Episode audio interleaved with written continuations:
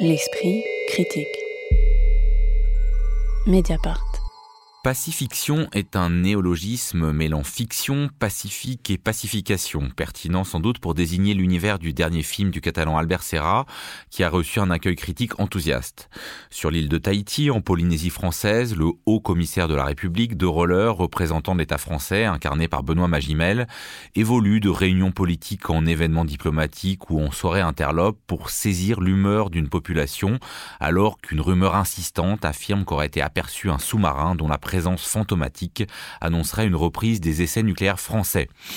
On a pu lire euh, Occitane Lacurie récemment beaucoup d'entretiens sur la méthode spécifique d'Albert Serra et plus particulièrement le fait qu'il tourne avec trois caméras qui sont en marche tout le temps sans qu'il y ait vraiment de clap de début ni de fin afin notamment de capter chez ses acteurs et actrices des moments où ils ne sont pas en mesure de se concentrer euh, sur la caméra.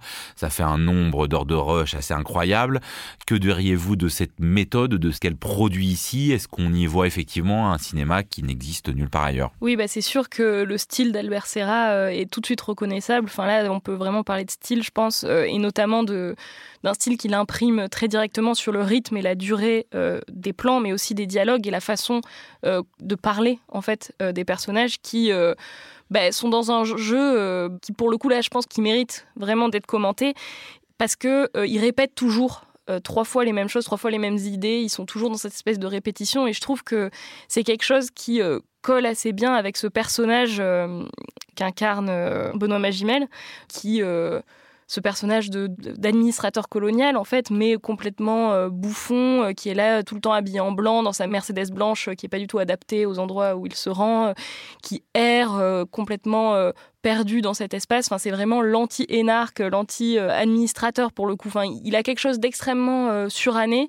et en même temps, euh, ce, côté euh, voilà administrateur colonial d'époque eh ben, est complètement subverti par ce personnage de Benoît Magimel qui euh, semble perdu dans cet espace, perdu dans ce rythme, perdu dans cette vie dans laquelle il est sans cesse en train d'échouer dans ce bar, on ne sait pas trop pourquoi. Et ça, j'ai vraiment trouvé que ça, enfin, le, rythme de la construction, donc voilà, de, ces dialogues, de, de ces scènes et le, le rythme propre du personnage se mariaient vraiment particulièrement bien dans ce, dans ce film. Ouais. Salim sur cette fameuse méthode et sur euh, plus généralement, c'est-à-dire que dès ses débuts, hein, Albert Serra a été considéré comme un expérimentateur, ça a été un des premiers à utiliser à ce point-là la caméra DV. Est-ce qu'on sent encore euh, ce, bah, ce côté, euh, voilà, à la fois d'une intelligence technique mise au service d'un dispositif cinématographique ou est-ce que vous ne rejoignez pas la critique très très enthousiaste qui a été faite? Alors si, complètement, c'est-à-dire qu'on a rarement vu depuis au moins cinq ans un style aussi marqué et aussi maîtrisé qui colle parfaitement au sujet qui est ici donc euh, un sujet qu'a déjà traité Albert Serra dans plusieurs de ses films, la critique euh, des puissants, la critique du pouvoir. Et effectivement, ça passe dans ce film-là par une atmosphère étrange. C'est-à-dire qu'il y a une étrangeté effectivement d'abord qui est portée par euh, ce personnage de, de haut commissaire, donc de roller. Déjà rien que le nom, il est rattacher un imaginaire plutôt euh, enfantin.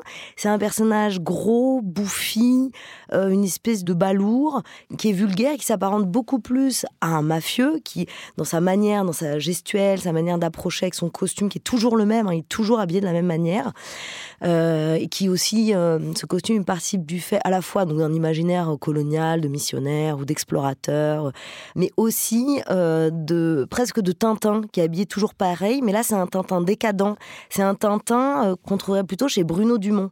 Moi, dans cette manière de, parler des personnages, alors enfin surtout de ce personnage, il faut comprendre que il performe les répliques et on est euh, avec lui, c'est-à-dire euh, témoin du fait qu'il est en train d'essayer de, de prononcer ses répliques et il est toujours un peu à côté.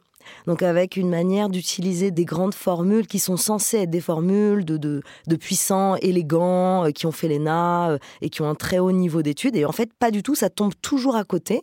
Et ce décalage, il est permis par la réaction des autres personnages qui sont notamment des personnages tahitiens, donc euh, des indigènes, qui eux parlent totalement normalement et, créent, et qui portent le normal. C'est-à-dire que l'étrange vient de ce haut commissaire et le normal vient au contraire de tous les autres personnages qui l'entourent et qui lui parle soit euh, de manière très simple, avec des échanges prosaïques, des commentaires sur euh, est-ce que ça va? Oui, ça va. Bon, des, répliques qu'on n'entend pas du tout ailleurs, c'est-à-dire qui sont inutiles, qui n'apportent aucun élément à l'intrigue, mais qui créent cette atmosphère étrange.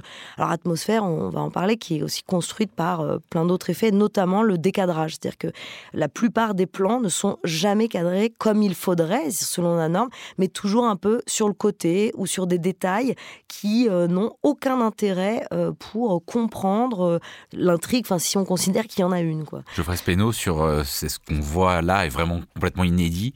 Moi, je dirais pas inédit, en tout cas très singulier. Moi, j'ai trouvé le film très envoûtant et euh, captivant, magnétique, je dirais. Euh, sur les dialogues qui tournent à ville, c'est vraiment la matière euh, du film qui est euh, la plus intéressante, je trouve. Il y a aussi évidemment la photographie, mais ça tourne à vide tout le temps. Et ne, pas m'ennuyer pendant 2h45 de dialogue comme ça qui tourne à vide, c'est quand même... Moi, je trouve ça fascinant. J'ai trouvé ça alors, j'ai peut-être envie de commencer par une petite blague. Je me suis dit en sortant, euh, bah c'était super la saison 4 de Twin Peaks. Et, euh, et parce qu'il y a ce côté un peu euh, soap opéra euh, dans les dialogues. Il y a la petite île, disons, la petite ville où il y a les ragots. Il y a cette histoire de bombe nucléaire qui m'a fait penser à ça aussi. Il y a ces points d'étrangeté, notamment par le personnage de l'américain et du portugais qui sont là. Il y a la séquence du stade de foot avec ce son qui fait un petit peu penser. On est peut-être chez les aliens. Euh, il y a la séquence de danse de l'amiral. Euh, et toute cette... Euh, il dit aussi à un moment donné, la politique, c'est comme une discothèque. Et je me suis dit, bah, on est un, petit peu coincé dans la, loge de Twin Peaks. Et aussi, quelque part, est-ce qu'on n'est pas dans le délire et la rêverie de Benoît Magimel? Moi, j'ai plutôt vu, avec ce costume blanc et la folie sur l'île, j'ai plutôt vu Fitzcarraldo de, de, Werner Herzog, quelque part. bon, et j'aime bien la progression du film, le fait que glisse de plus en plus vers quelque chose de euh, d'abstrait. La photographie, elle est, elle est saturée sans être criarde, elle est très feutrée. Alors justement sur ça, qu'est-ce qu'Albert Serra fait? Parce qu'on est quand même dans l'imaginaire euh, des îles, euh, voilà, au moins depuis Gauguin, qui est très très prégnant. Et à la fois, il s'en empare, mais là encore, il le décale. Comment il fait pour nous projeter complètement dans dans ce rythme où il y a de la langueur, tel qu'on peut euh, la caricaturer euh, dans ces endroits, mais en même temps, ça se veut, il y a un côté thriller. Voilà, comment il s'empare de cette imagerie en la décadrant Justement, euh, je pense que c'est en passant par, euh, comme tu le disais Salima, par ce personnage de Benoît Magimel, en en faisant justement l'objet de cette langueur, celui qui aurait une espèce de mélancolie euh, des îles ou une espèce de, de maladie tropicale, enfin quelque chose de cet ordre-là, et qui en fait un personnage plein de mollesse, plein d'allant, qui fait que manger, que boire, alors que tout le monde se comporte très normalement autour de lui, et qui ont l'air de même euh, avoir un, regard euh, qui peut être un peu goguenard euh, à, son encontre. Et l'autre personnage qui semble frapper de la même maladie, finalement, c'est ce mystérieux portugais qui arrive dans l'hôtel et qui perd, qui perd son, passeport diplomatique sans qu'on sache vraiment les tenants et aboutissants de ce vol ou de cette perte. Enfin voilà, c'est pas très clair. Et ben lui aussi va être frappé d'une sorte de maladie, alors qu'on ne sait pas vraiment si c'est de la gueule de bois, s'il a fait un malaise, mais enfin, il est là étendu sur un transat, tandis que Benoît Magimel essaye de le ranimer à coups de rhum. Et ils sont là dans leur, euh, dans leur euh, bulle coloniale, tous les deux, dans leur langueur euh, qui est la leur, alors que tout le monde autour vit très simplement, très normalement sa vie, et sans que les images, en fait, soient dans le fétichisme des corps des personnes enfin des Tahitiens et Tahitiennes qui sont dans le film, c'est plutôt le, le, corps de Benoît Magimel qui performe euh, cette mollesse euh, qui s'empare de lui et ses comportements complètement à côté de la plaque, là encore, euh, dans cette vie des îles. Ouais, alors ensuite, la, la décadence, elle passe par tous les procédés. Donc on a parlé effectivement procédé narratif du personnage. J'ai parlé de décadrage, mais aussi ça passe d'abord par le son et les couleurs. C'est-à-dire mm. qu'on commence avec des couleurs roses, violettes, donc les couleurs des affiches des Beach Boys, de surf, dans cette type d'univers-là. Et petit à petit, euh, ces couleurs-là, on comprend qu'en fait, c'est les couleurs de la discothèque, du néon, de la boîte de nuit. Euh, boîte de nuit qui est un peu un des lieux centraux hein, euh, du film. Ouais, comme le, disait Geoffrey tout à l'heure, on revient toujours à cette boîte de nuit avec cette phrase qui est censée nous expliquer quelle est la métaphore, en tout cas l'espace de, symbolique du politique. Et dans cette boîte de nuit, première chose qui est assez frappante dans le film, c'est que le son de la, de la boîte de nuit est coupé. On entend uniquement le son des dialogues et euh, les sons euh, directs des personnages, du jeu des personnages. Donc euh, les verres qui posent sur des tables, choses comme ça, ou leur respiration. Mais sinon, tout le reste de la musique et de, des sons environnement est coupé, ce qui, ce qui est en fait le cas quand on tourne une scène en boîte de nuit ou en concert au cinéma, en fait il n'y a pas le son, et ça donne un côté non seulement bon, étrange à l'ensemble de la scène, mais aussi artificiel. Et on revient encore dans cette manière de prononcer les répliques par Benoît Magimel.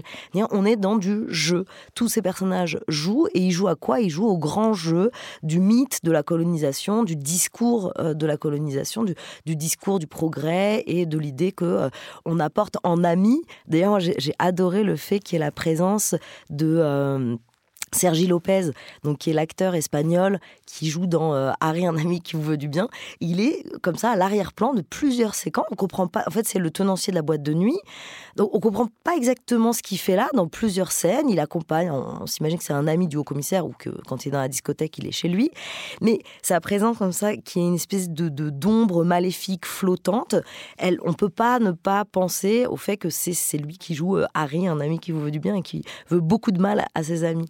Or, euh, Magimel passe son temps à appeler les gens mon ami, mes amis. Donc il y a cette idée hein, de, venir euh, occuper un territoire, comme dans Harry, un ami qui vous fait du bien, et euh, détruire toutes les personnes qui s'y trouvent. Pour terminer, parce que quand même c'est le motif du film et le motif de la rumeur, donc cet espace a connu des essais nucléaires français entre 1966 et 1996, et pourtant cette dimension, elle est à la fois comme centrale mais pas frontale. Qu'est-ce qui fait de cette dimension euh, bah, voilà, du nucléaire. Bon, on est en plus dans un moment où on se repose beaucoup de questions sur le nucléaire, là c'est une, coïncidence hein, euh, de, sortie du film, mais qu'est-ce qui fait encore une fois de, cette trame qui euh, bon, est quasiment ce qu'on connaît simplement sur la Polynésie française, c'est qu'il y a eu des essais nucléaires, et là donc c'est évidemment présent, et bah, ça reste non seulement sous-marin, mais peut-être souterrain.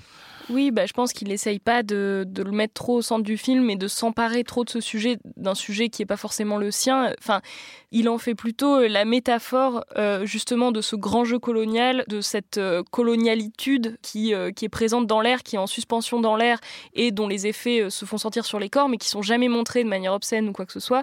C'est simplement le traumatisme en fait. Et j'ai l'impression qu'il a plus valeur de traumatisme et de quelque chose qui va petit à petit faire son chemin dans l'esprit du personnage. Et euh, d'ailleurs, à un moment, les deux personnages euh, états-uniens qui euh, ont l'air d'être là pour faire de l'espionnage dans la Polynésie. Enfin, c'est pas vraiment clair quel est leur rôle dans le film, mais qui discutent entre eux en disant il est dans une spirale, il faut l'entraîner jusqu'au bout. Et on a l'impression que, que la radioactivité, ça devient un agent psychotrope euh, qui euh, entraîne le personnage euh, dans le film et qui nous entraîne avec lui dans, dans, ce délire. Quoi. Mais après, il faut aussi dire que c'est là que se niche la critique des puissants et du pouvoir. C'est-à-dire que pour le peuple, parce qu'on n'en a pas du tout parlé, mais à part ces personnages américains et français, il y a surtout le peuple polynésien qu'on voit quasiment jamais au cinéma. Donc là-dessus, déjà, aussi, le film est presque une première. C'est le décalage qui existe sur cette rumeur. Qui... Donc pour Magimel, c'est une rumeur qui va, traiter, donc il va lui même faire son enquête. C'est pour ça que je parlais d'un petit Tintin ou Black et mm. Mortimer, alors que c'est censé être le haut représentant, le haut commissaire de l'État, donc il est censé avoir les informations, il les a pas, qui va mener son enquête lui-même. D'ailleurs, ça m'a aussi fait penser un peu à El Buen Patron. Il y a ce côté, euh, je, je, suis un bon serviteur de mon peuple et je vais aller... Euh, me renseigner moi-même. Il fait une enquête avec le prof de jet ski et de surf. Tout est improbable. Et alors que pour le peuple, euh, qui est représenté à travers la figure des militants politiques, qui eux sont très sérieux. D'ailleurs, c'est. Oui, il y a une scène, euh, de discussion politique euh, vraiment assez frappante très, très où forte, il est face à des gens très précis qui, voilà, veulent des informations et savent ce qu'ils veulent. Où lui essaie de continuer à avoir des espèces de formules creuses qui sont censées être les formules du pouvoir, du protocole, mais qu'il joue mal, donc je trouve que ça sonne faux et on a l'impression que c'est un mauvais élève de, l'ENA, tandis qu'en face, les représentants du peuple, donc ces militants politiques, eux, euh, lui parlent frontalement dans des phrases directes qui paraissent pas du tout jouées, et euh, on a effectivement d'un côté la peur et euh, la volonté de s'opposer à ces essais nucléaires, une mobilisation politique très sérieuse, et un sujet tragique et sérieux, et en face, une rumeur, une aventure, pour une nouvelle aventure sur cette île pour De Roller et ses copains. quoi. Pacifiction, tourment sur les signé Albert Serra avec notamment Benoît Magimel et Paoa Maagafano, c'est en salle depuis le 9 novembre dernier. L'esprit critique. Mediapart.